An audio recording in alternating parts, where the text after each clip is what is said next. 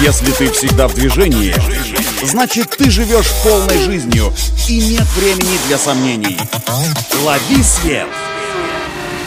Свежие новости из мира моторов и автодорог.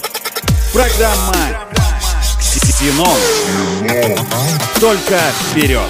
Это автоновости для тех, кто всегда в движении. С вами Александр Барский. Стартуем.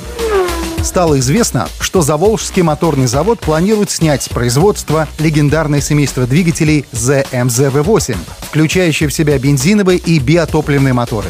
Последние экземпляры таких моторов сойдут с конвейера в конце этого года. Сотрудникам, которые задействованы на сборке ZMZV8, будут предложены другие рабочие вакансии на этом предприятии. А вот производство комплектующих для вторичного рынка этого двигателя продолжится.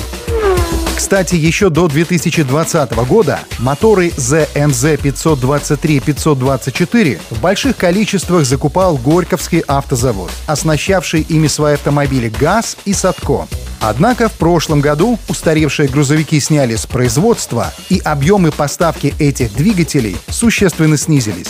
Теперь они идут либо на вторичный рынок, либо на Павловский автобусный завод для классических автобусов ПАС-3205 и ПАС-3203. А вот в свою очередь компания Hyundai анонсировала запуск производства своих новых двигателей в России в ноябре этого года. Так что, я думаю, недостатков в моторах быть не должно. Это все автоновости. Удачи на дорогах и берегите себя. Программа «Ксенон». Только вперед!